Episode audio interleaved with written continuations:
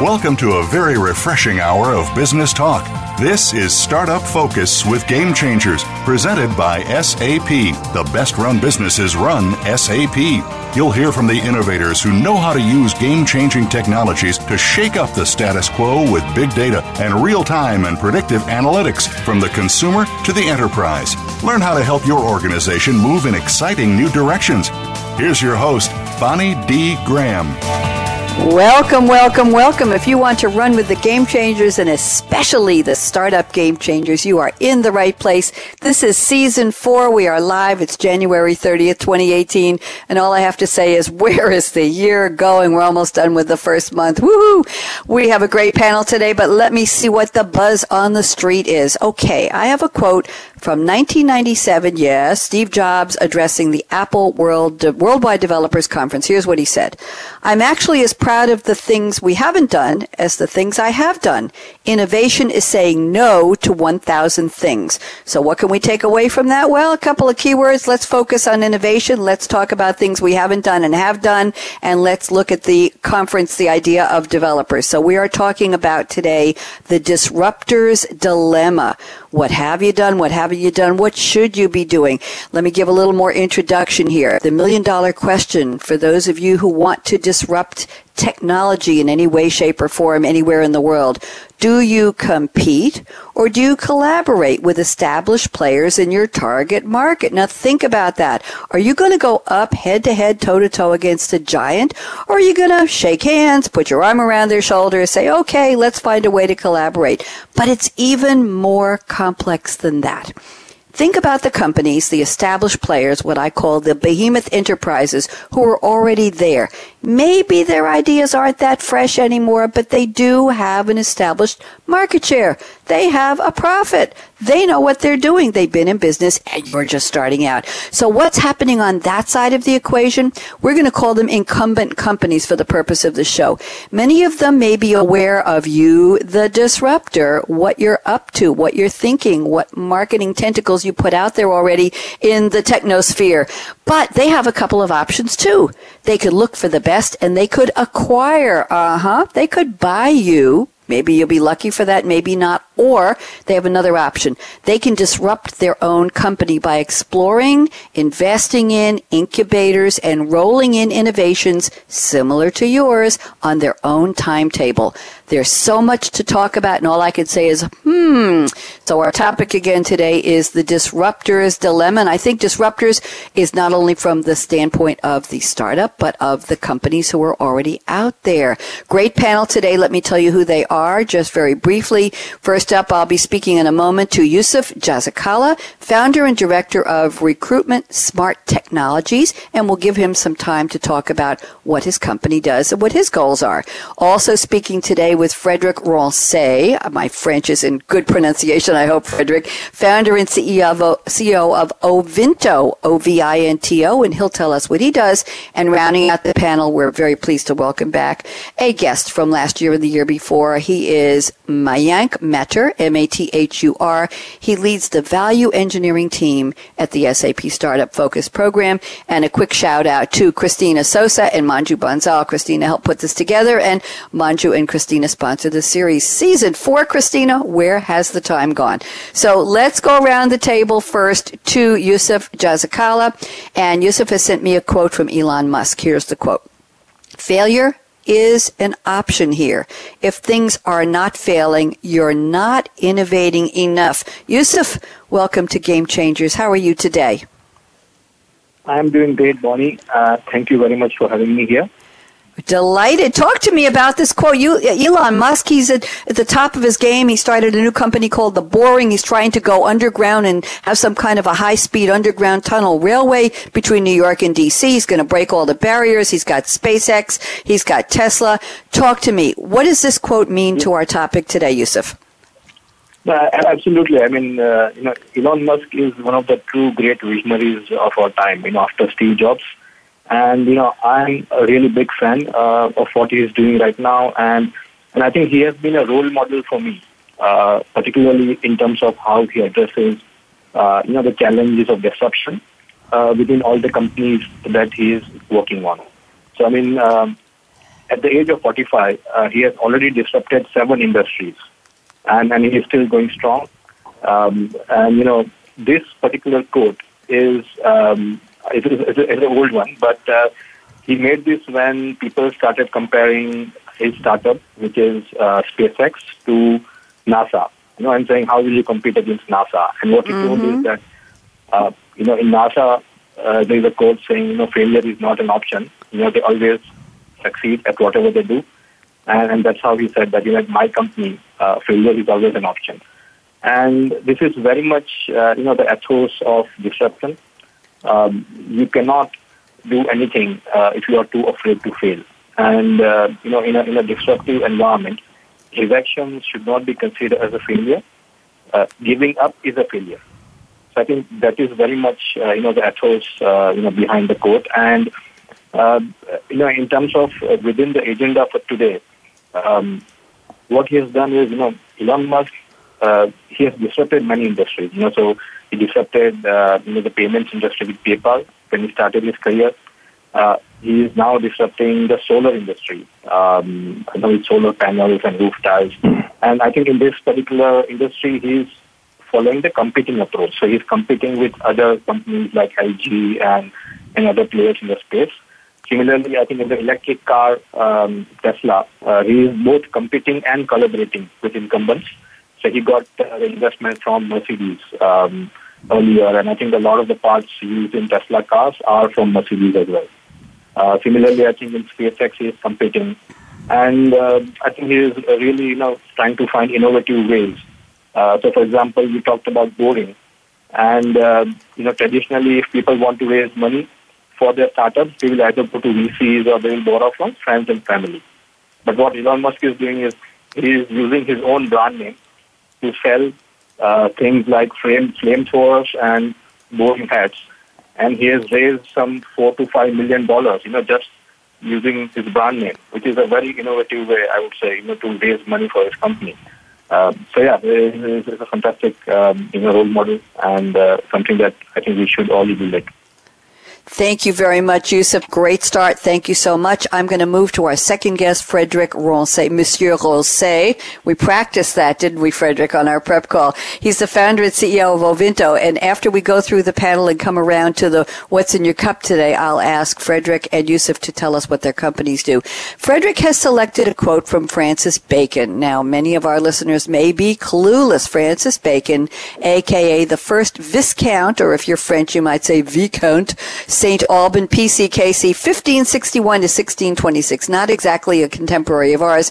An English philosopher, statesman, scientist, juror, jurist, orator, and author, attorney general, and Lord Count Chancellor of England. And he was knighted in 1603. And here is the quote. In order for the light to shine so brightly, the darkness must be present. Is this ominous, Frederick? Welcome to Game Changers. How are you? Good. Thank you very much for having me. Uh, thank Pleasure. Uh, Talk to me. uh, well, Francis Bacon. Um, normally, we, we, we know a very famous quote from from the guy, and it's uh, "knowledge is power." Uh, and it's a paragraph because uh, sometimes they say data will be the new oil, but it's going always to the same phrase that he said: "Knowledge is power." And he's he's seen as being the father of modern science um, and in a way, when I was thinking about disruption, it was always like the same, and knowledge is power. And I said, but everyone uses that phrase. So I, I went and I, I looked what the guy uh, also said from other, uh, uh, what other quotes he, he said. And so I saw, in order to, for the light to shine so brightly, the darkness must be present. And I said, oh my God, for me, this is, this is what disruption is all about. Disruption mm. means something is happening you have never seen before and you were not expecting, not at all, because uh, all noses were directed in one direction and suddenly one nose was pointing out the other way and the other way is doing much better than uh, the, the, the, traditional way. So uh, in a way, when an industry is not innovative anymore and everyone is doing the same uh, and trying to do the same a little bit better than the rest, it means that the darkness is there. You're not seeing new stuff. You're not seeing new initiatives. And then uh, at that moment, if there is a small light, it means by default it will shine so brightly because all the rest is darkness. And in a way, I, I think that is disruption uh, and innovation that really uh, um, really is mind blowing from time to time. That you say, "Oh my God, why didn't we think of that before?" Uh, yeah, so so I found that quote from Francis Bacon uh, a very very relevant quote quote when we are speaking about innovation and disruption. Frederick, I think we have just been listening to wonderful prose from you. That was beautiful. it really was. It was, it was very eloquent, very elegant. Thank you so much. I, I thought it might be ominous, but you're absolutely right. If there's darkness, if nothing is there. And we're going to talk about the different flavors of disruption, as I mentioned, Frederick, and I know we have Yusuf back and, and waiting for, I'm going to introduce Mayank Mathur in a moment. Uh, the, the concept that disrupting can come from inside a company, from outside. It could be an acquisition, a collaboration a competition, a, hackathon. It can be a lot of things. So we'll talk about where that darkness is, and maybe the darkness is you just don't know where you're going to go next and take that brilliant idea. So thank you so much. Very inspirational quote, Frederick. Looking forward to a lot more from you. And now we're welcoming back a previous panelist, Mayank Mathur, uh, from SAP Startup Focus Program. And Mayank has sent us a quote from Clay Christensen. Come on, everybody. You know Clay Christensen. He is the author, in particular, we'll talk about his, his recent book, The Innovator's Dilemma, when new technologies cause great firms to fail. Oh my. Clayton Christensen is an innovation expert who says outstanding companies could do everything right and still lose their market leadership or worse, disappear altogether. He focuses on disruptive technology, showing why most companies miss out on new waves of innovation. And it's perfect for our topic today. Here is the quote that Mayank has selected from Mr. Christensen. Quote, disruptive technology should be framed as a marketing challenge, not a technological one. Mayank, welcome back. How have you been? Uh, Bonnie, thanks again for having me back. This is probably my third time, I think, on the show. And a big shout out to you and Christina from SAP to making this happen. And also hello to Yusuf and Frederick from our Startup Focus program.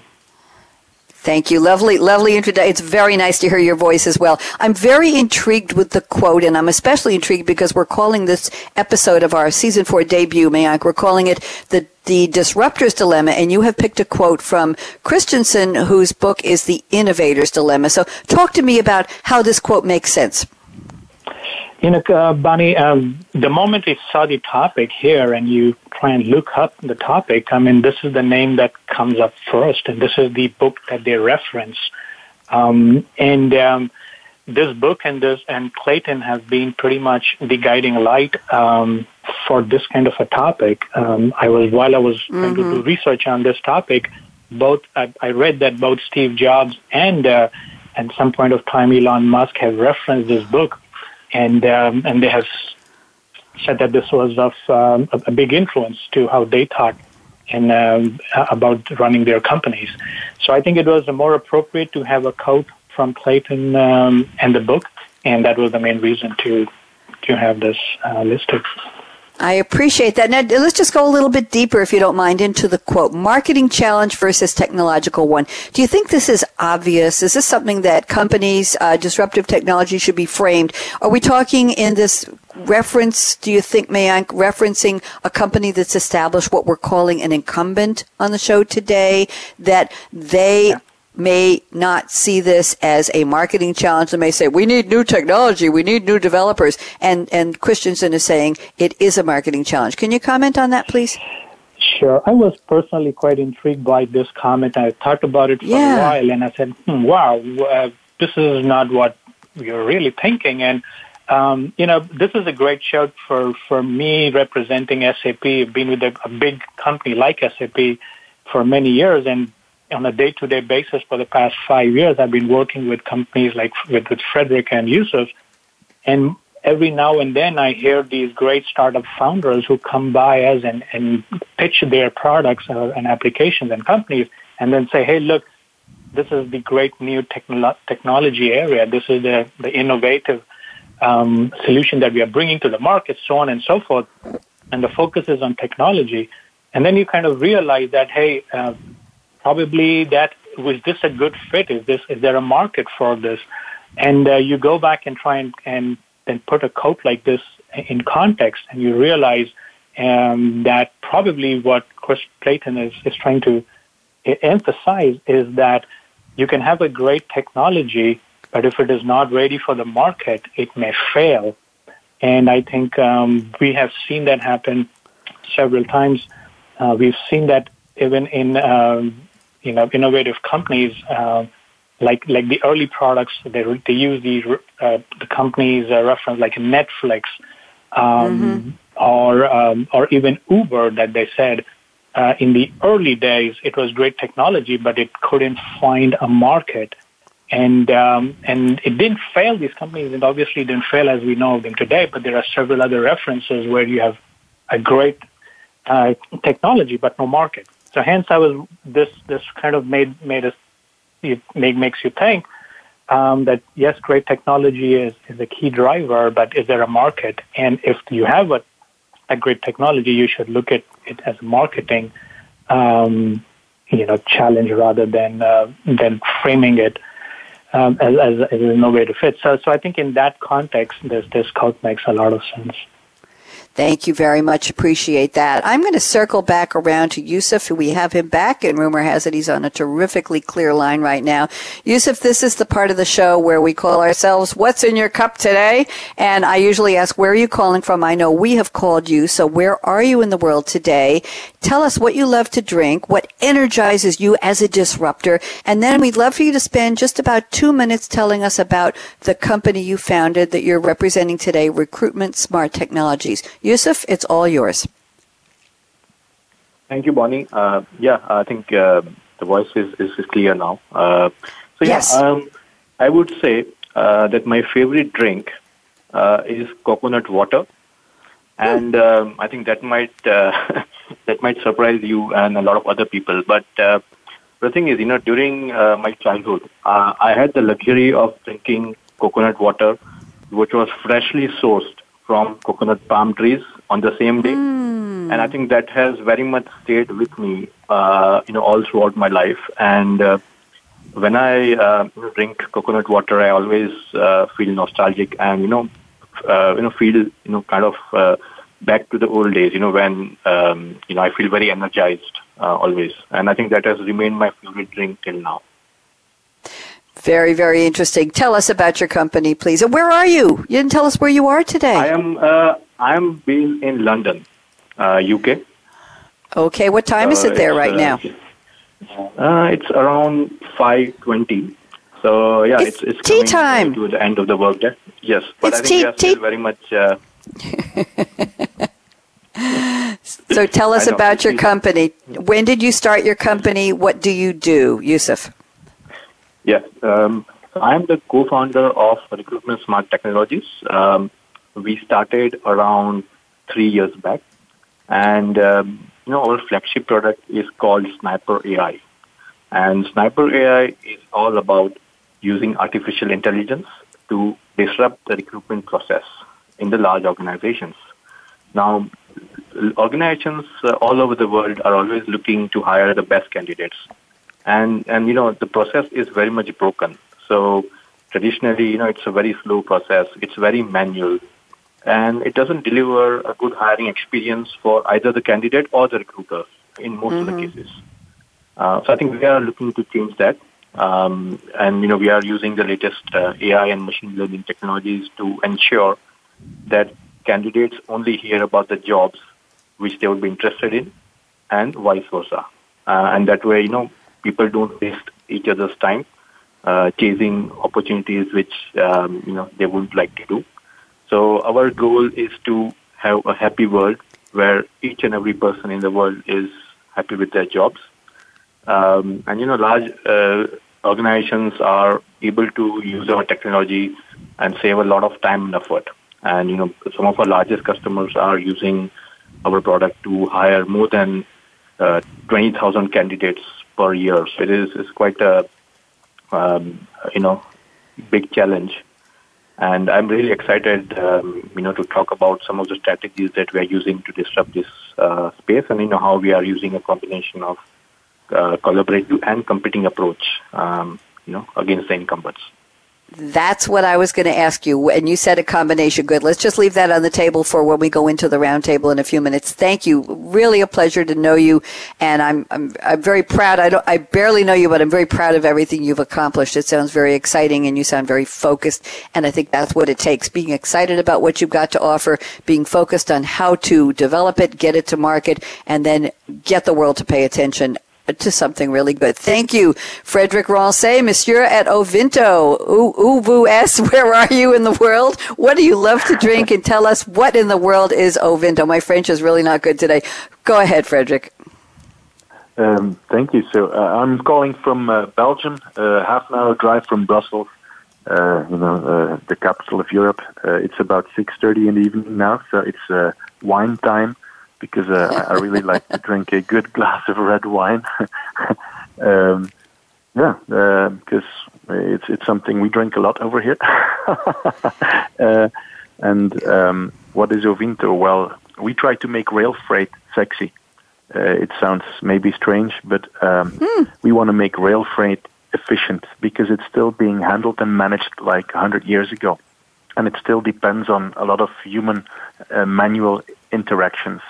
Uh, and if we would be able to make that a little bit more efficient, uh, it's only bringing benefits to everyone, uh, but also to society. Uh, a lot of studies have shown that if we would put 4% more freight into rail cargo, we would immediately reduce 9% of um, uh, truck transport on the roads. Uh, meaning that there would be less congestions, less fuel emission, less CO2, so uh, in a way, uh, yeah, it has a it has a, a good upwards, uh, a positive side. Um, how do we try to do that?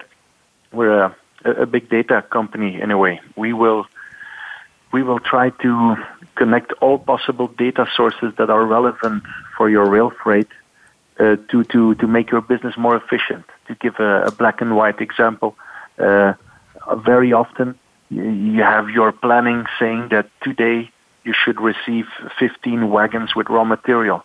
But when you look in your garden, you only have 13 wagons uh, because one of your suppliers uh, took more time to send them, and uh, you you didn't have any way of knowing it until the moment that they should be on your garden and they're not there. So that means that sometimes you have a near shutdown in your factory because you don't have enough raw material. What we mm-hmm. do is we collect all the data sources from the scanning of the wagons to uh, track and trace to the planning of the suppliers, the customers, everyone to calculate upfront with machine learning and artificial intelligence uh, the exact amount of tonnage that is coming in the direction of your company to be able to say two days upfront, whoa, uh, Bonnie, take care. There's not enough material coming your way. You, you, you're risking a near shutdown in a couple of hours. Do something.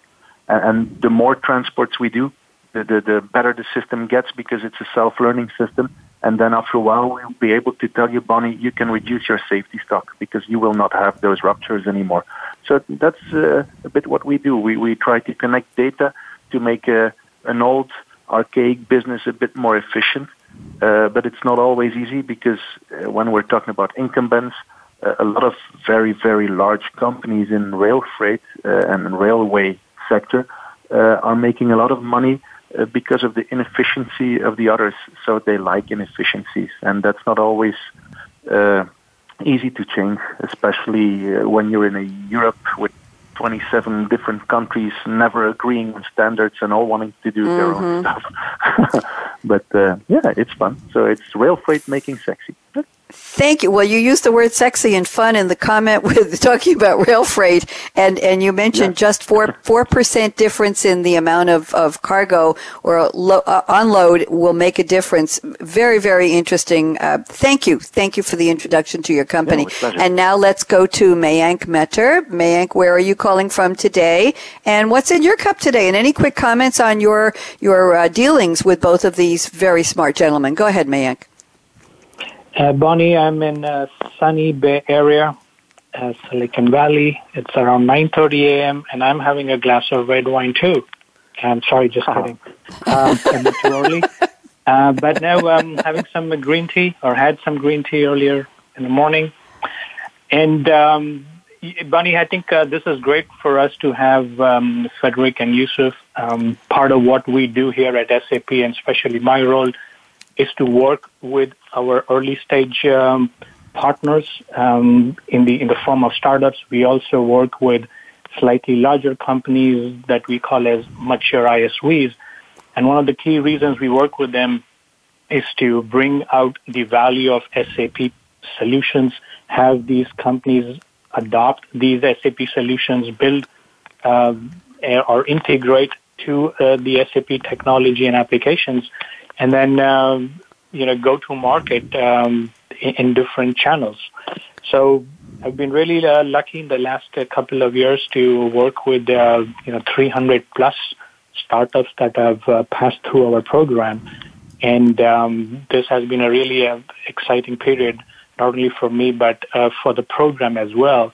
And we have seen in the last couple of years that uh, these very companies um, and, and this very topic that we are discussing uh, is uh, has caused uh, a, a, lot of disruption. These companies, uh, several of them have have so-called exited in the startup world to mm-hmm. be either bought, they have gone IPO, and uh, they are really doing well. And uh, this is just a testament of this topic itself. That hey, look, um, this is very relevant, and um, overall, uh, I wish good luck to these um, these young companies. Thank you, Mayank. And, and gentlemen, if you'll allow me, before we go to break, I found an interesting article in the New York Times this morning under the, I believe it was the business section. I can check that. Uh, the title of the article is For His Next Act, and it's about Ken Chenault, C-H-E-N-A-U-L-T. You may know the name. He's retired as the chief executive of American Express. And apparently there was a, uh, a feeding frenzy on who was going to get him to come to their company next. What would he do?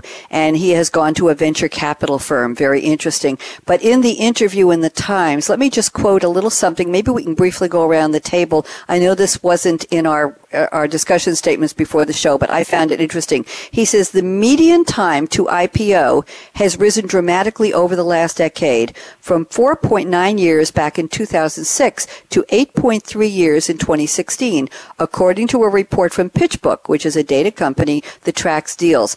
Airbnb's been private for 10 years, Uber's been private for nine.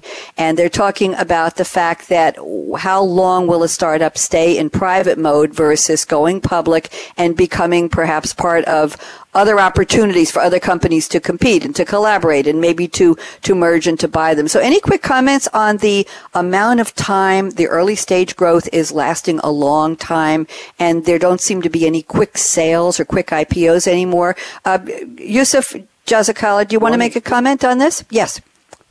Yeah, I mean, uh, I think one of the reasons uh, for this is that venture capital is much more freely available now, uh, you know, than it was before, and hence, uh, you know, companies who are looking to scale up are able to access these sources of funding, and that is why they are able to delay going to IPO, uh, and you know, increase their valuations, and uh, you know, and then I think they are able to remain private for much longer.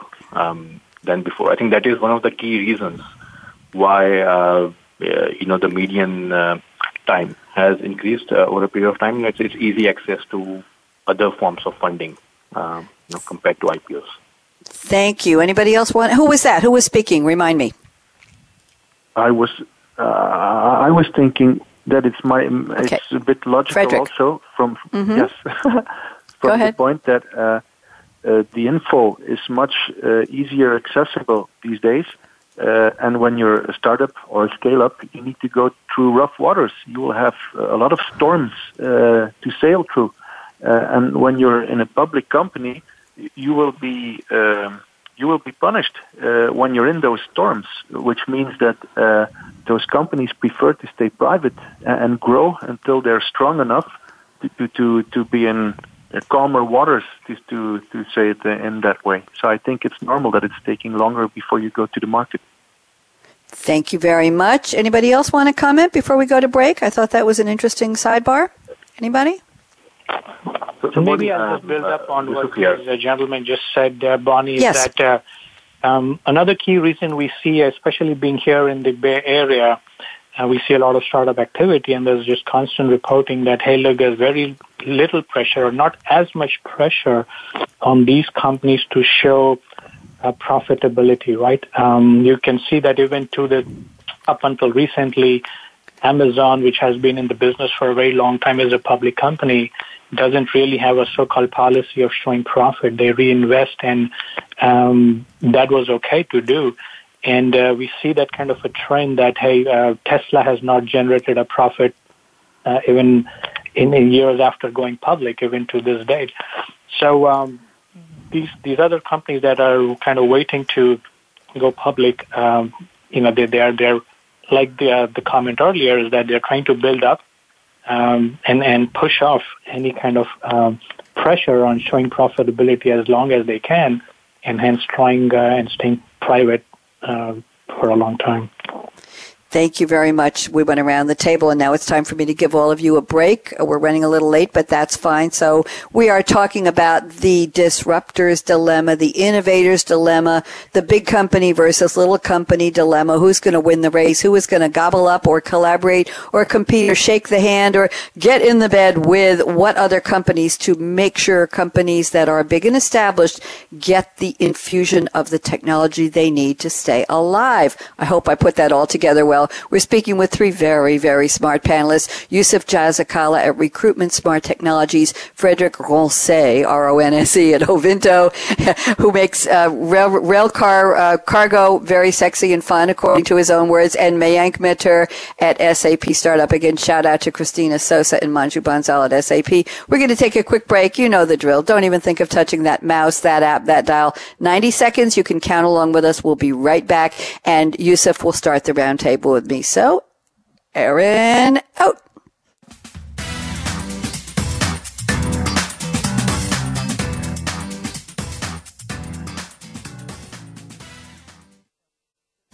We're making it easier to listen to the Voice America Talk Radio Network live wherever you go on iPhone, Blackberry, or Android. Download it from the Apple iTunes App Store, Blackberry App World, or Android Market.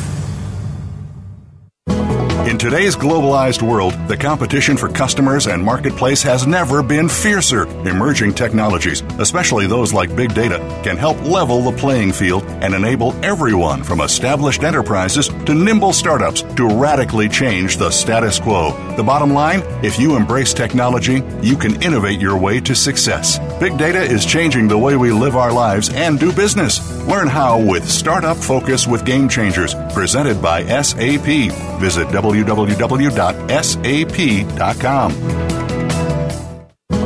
With new companies like yours competing aggressively for top customers, your strategies and tools must level the playing field and position you well against your larger adversaries. Today, you are faced with global competition for both customers and talent that will drive your business. The bottom line you need to define what's going to set you apart, and you need to embrace innovation in every facet of your company and your brand. Startup Focus with Game Changers, presented by SAP. Visit www.sap.com Follow us on Twitter at VoiceAmericaTRN. Get the lowdown on guests, new shows, and your favorites. That's VoiceAmericaTRN.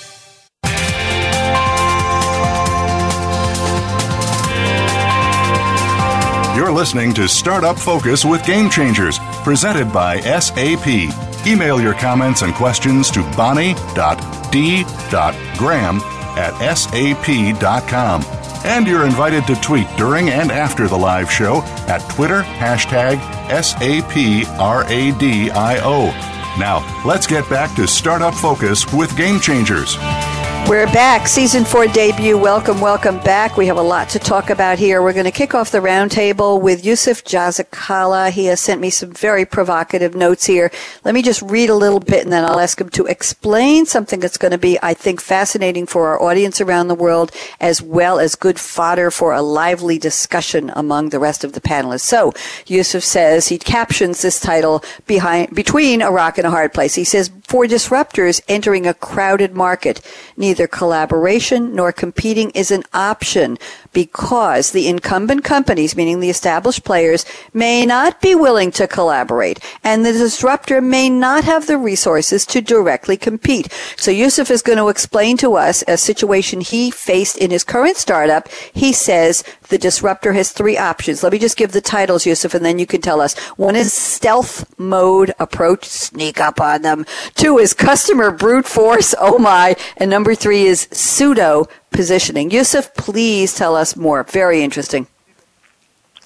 Thank you, Bonnie. Uh, yeah, um, so I think um, you know for for disruptors who are entering a crowded market, which is where we are positioned positioned as you know within uh, recruitment smart technologies. I think uh, we have successfully used uh, you know all these three approaches, and you know this is something that uh, I have come up with myself. So it's, it's all made up. Uh, so I think the first approach is uh, stealth mode, which is you know we we launched the technology in stealth mode, and uh, nobody knows about it. There is no website, um, mm-hmm. but I think we mm-hmm. start uh, pushing it to some of our key contacts. Um, so you know we try and get it adopted by some initial customers and, uh, and once the customers are happy with that, and you know, once we get a market positioning, um, then we sort of go all out in the market and basically take the incumbents by surprise. Um, so I think um, I think we have used this successfully uh, for our own product, and um, you know there are other companies like Zoox, for example, in the automotive industry. Uh, they have been funded uh, up to 300 million, and you know they are creating autonomous vehicles, so that they are they are very much launched in stealth mode, um, so that you know other companies like GM, Ford, uh, and Toyota cannot basically copy uh, you know what they're doing and come up to market before them. So I think that's the first approach. The second approach, uh, I would say, which disruptors can use, is the customer brute force, and this is something that um, again you know we have used very successfully. Um, where I think the product is really good and the customers are loving it. Um, mm. But for some reason, uh, of course, not some reason, but obviously, you know, the, the incumbents are not willing to collaborate because they worry that, you know, once this product becomes big, they will either overpower them or know, they will compromise their market share. So in that case, uh, you, you ask the customer to force the incumbent to collaborate with you. And this strategy works really well because uh, you know the incumbent uh, has wants to maintain a good relationship with your customer, and uh, you know they will do um, everything in their power to to maintain that relationship. And hence, you know, if, the, if your customer is asking the incumbent to collaborate with you in the interest of the customer, then I think uh, it is a shotgun wedding, uh, but it works. Um, you know, so I think that's something that we have used uh, very successfully. Um, so I think Uber um, is another company, you know, which is using this where they try and uh, create petitions and, you know, they try and generate positive public opinion to fight against governments, you know, who are not allowing Uber to operate in certain countries. Uh, I mean, that is certainly happening in London right now, you know, where uh, one of the petitions uh, got more than 500,000 signatures. Um, so I think the third approach is pseudo positioning, where uh, you know, you position the product initially uh, in a way where it is complementing the incumbent product. So what that does is it allows you to create a win-win situation with the incumbent. Uh, so you use that to establish your market footing uh, and to get market share. And uh, once you get that, uh, you start showing your true true colors basically. So you sh- start showing your true product, you know what you are really looking for, and and the way you are kind of you know marketing your product. So you change that after that so that it becomes easier for you to then expand. Uh, so I think these these three strategies uh, you know are really good and they can be used uh, by other companies as well. Um, and we, we have used them successfully. So. Thank you, Yusuf. Very, very interesting. I'm going to ask, they'll go around the table and first ask Frederick Ronse at Ovinto. Are these controversial? Have you heard of these before? Agree or disagree? Have you tried any? Any or all of the above? Just add your comments, please. Frederick, all yours. Thank you. Um, I, I, would say I agree. Uh, there's a lot of ways to compete or to collaborate. So the, the, the customer brute force is, is com- competition. Eh? That is full blown competition uh, front to front. Uh, but a stealth mode approach uh, or the pseudo positioning uh, could be seen as a way of collaborating. And I think every single situation will make that the, the, the little one, the, the, weaker one, will, will have to adopt uh, and adapt to, to, to, to make sure that he survives and, and, to make sure that he's able to grow. So I, I would say, yeah, I agree. I agree with what uh, Yusuf said. They, have you tried any of these? Are, are you behind one of the customer brute force approaches or the, or the stealth? Have you snuck up on people? What do you think? We're a little bit in stealth mode, uh, but on the other side, um, we, we also position uh, ourselves as a complementary product um, uh, because we know if we help the big guys, uh, we will become stronger. Uh, and and when we're strong enough, then we'll maybe be able to to to go in direct competition. So I would say we do a a, a slight combination of, of stealth and pseudo positioning. Yeah. Thank you. Very, very interesting. I want to get Mayank in on this, and then Yusuf will circle around to you and get your thoughts. Mayank, what do you agree or disagree with these three? Have you seen them in your vast experience working with startups? Have you seen one more than the other? Are the two? Yeah, yeah. Uh, Bonnie, definitely agree. And I think what I'd like to add is, um, you know, you have the stealth mode approach. Um, you have the way to kind of pseudo collaboration approach um, another thing that we have seen, and that's also kind of referenced in Clayton's book, is um, a lot of these companies that try and reach a customer base which is not of that interest or has not been touched by the incumbent. And uh, a good example of this was in the early days, uh, Netflix started reaching a whole lot of international um, viewers or, or, or, or viewers or, or customers who wanted international content something that you typically didn't, uh, you know, walk into a blockbuster store and and pick something. So mm-hmm. um, that allowed Netflix to reach a whole bunch of customers who would simply mail in. At that time, obviously, there was not there was no streaming, and uh, that's another example that's used in this book is how they built this base, which Blockbuster was not really interested in, and it's mm. only when they realized that things have caught up to them uh, you know, the result was game over for them very quickly. So this yeah. is another approach that we have seen with our um, the companies that we work with. That you don't, and, and again, you don't want to compete with a uh, an SAP or an Oracle because you're likely to be crushed right away if they know what they're doing. So hence, they try and reach a smaller market, a smaller segment, and um, build out a customer base. So that is another approach that we see, and it's complementing to what was said earlier. Thank you very much. Yusuf, you started this. Obviously, it's a very interesting and provocative part of our discussion. Yusuf, any comments on what your co-panelists just shared? No, I, I think uh, there has been a general agreement uh, on on all the approaches, uh, and I think uh, Mayank mentioned the Netflix example, which is uh, you know a very interesting uh, company. I mean, they uh, you know they entered this as a new entrant, and um, and you know they have managed to disrupt you know the um, you know this uh, this space, you know, in, in a really big way. And um, at the moment, you know, they are they are the market leaders. I mean, and uh, uh, they are the only company uh, who are able to actually increase their prices and have the sub, uh, the number of subscribers go up at the same time as well. You know, I mean, which company can boast that? So that really proves, uh, you know, the the the value proposition that they are delivering to their customers, and you know, the, the they are so that's why they are so successful. Thank you very much. I'm going to move on. I want to make sure we keep going. Uh, we're about, ooh, about five minutes from our predictions round, but I want to make sure we might have to do a part two on this topic, and I'll let you know how we're going to work that out. But Frederick Ronse, I'm looking at your notes here, and here's a, a very interesting part. I don't think we've covered this. You talk about go innovate. You put an exclamation point, you put quotes around it, and I think that's a mantra. A lot of people tell companies, just go out and innovate. And your comment is innovation under pressure often does not work. Forcing groups and teams to start to innovate will often bring very poor results. It doesn't come out of frustration. Why don't you give us a little sidebar on this, Frederick? Just because uh, we're talking about disruption, but we haven't really talked about the innovation process. So tell me more, please. Well, um, as I said, uh, uh, innovation doesn't really work under pressure. I think if if you if you go to your engineer and you say, find me something like Steve Jobs, do something really innovative, be, be the, the next only guy in the world that did this, uh, well, you'll have a, a very uh, low hit rate in doing it.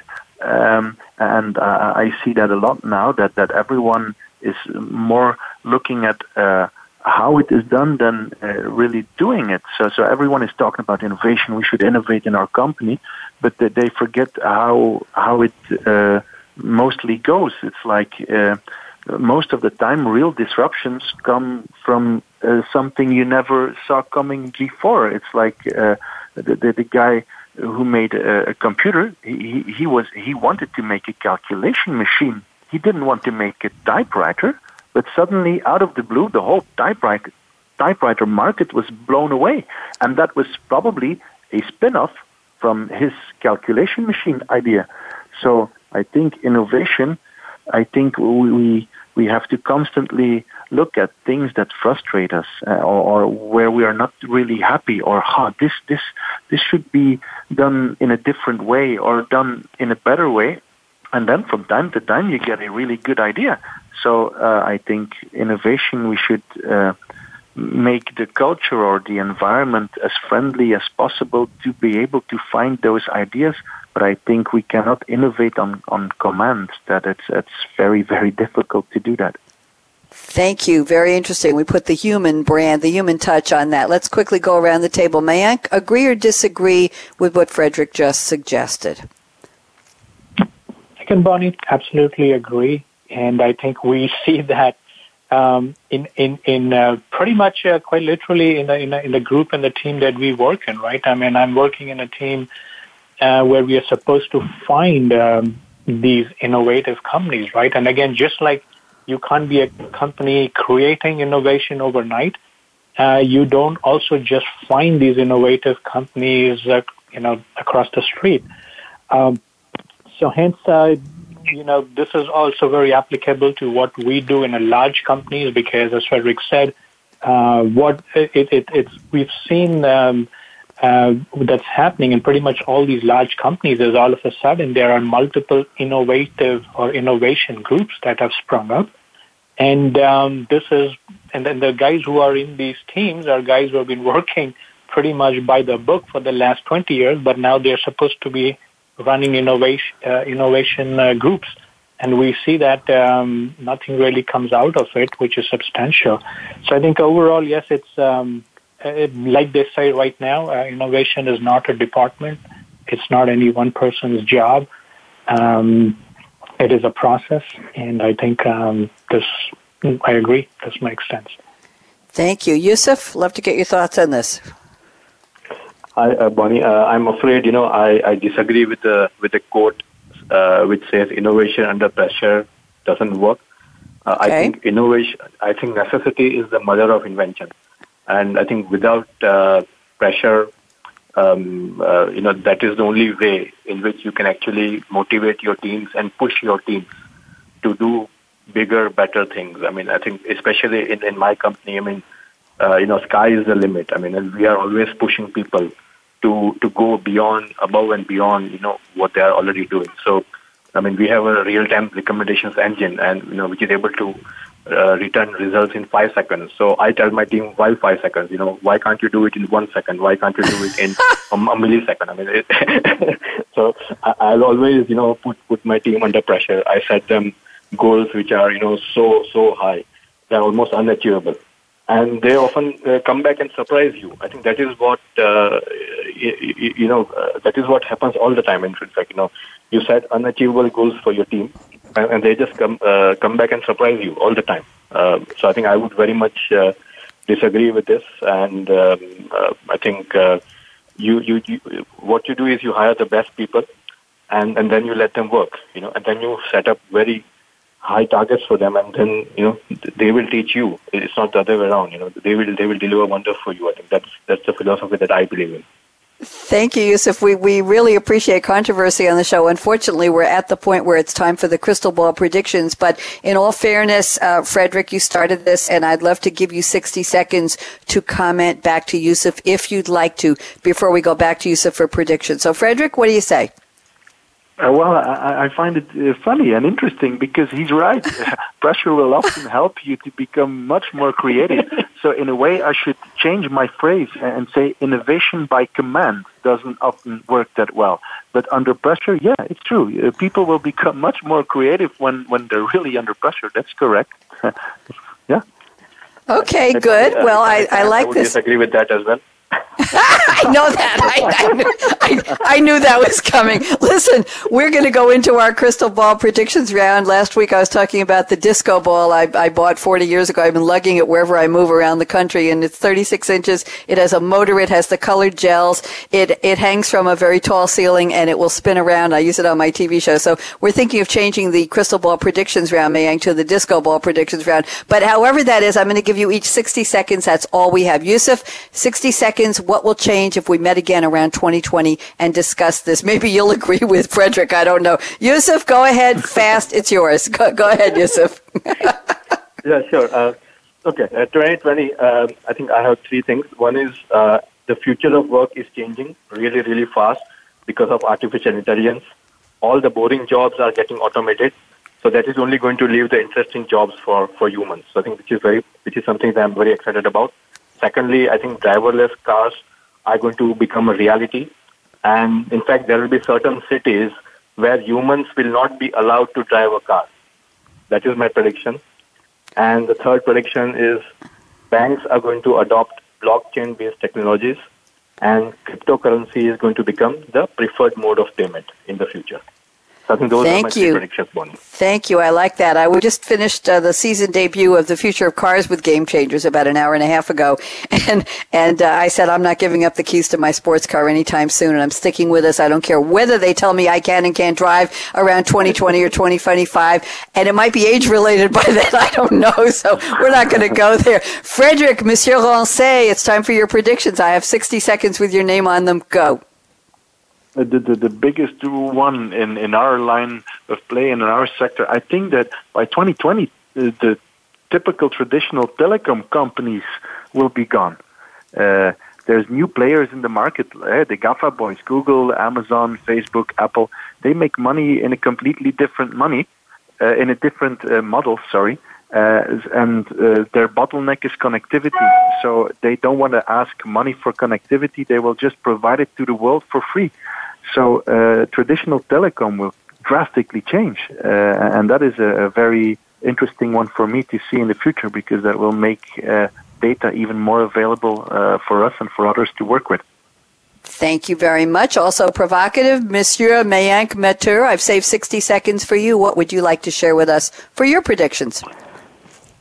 Bonnie, this is always the hard part. Again, like always, I prefer not to predict anything, which I don't know much about. But um, again, I think what what we will see, at least in our enterprise world, is that um, the the traditional way of doing business is changing already.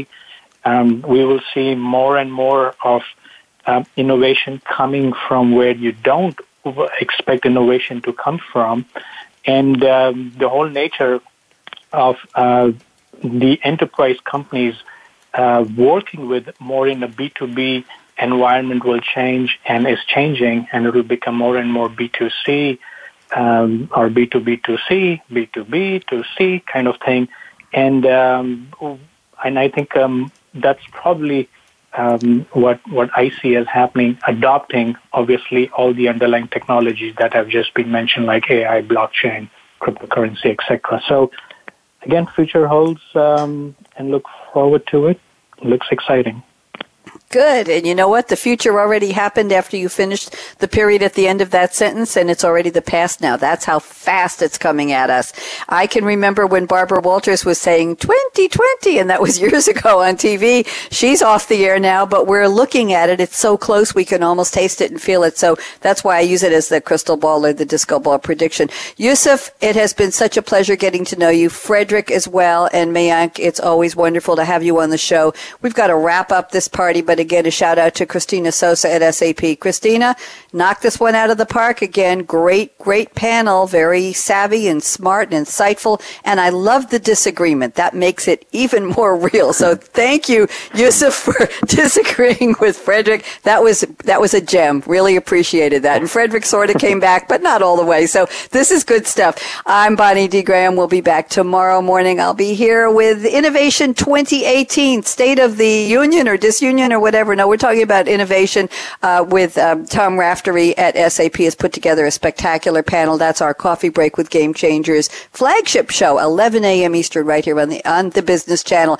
Shout out to Manju. Shout out to Christina at SAP. Aaron and the Business Channel team. Hugs to all. I'm Bonnie, and here is my call to action, gentlemen. Listen up. Fasten your seatbelt. What in the world are you waiting for? Go out and be a game changer today, just like Yusuf Jazakallah, just like Frederick Ronse, and just like Mayank Mathur. Talk to you tomorrow. Bye bye.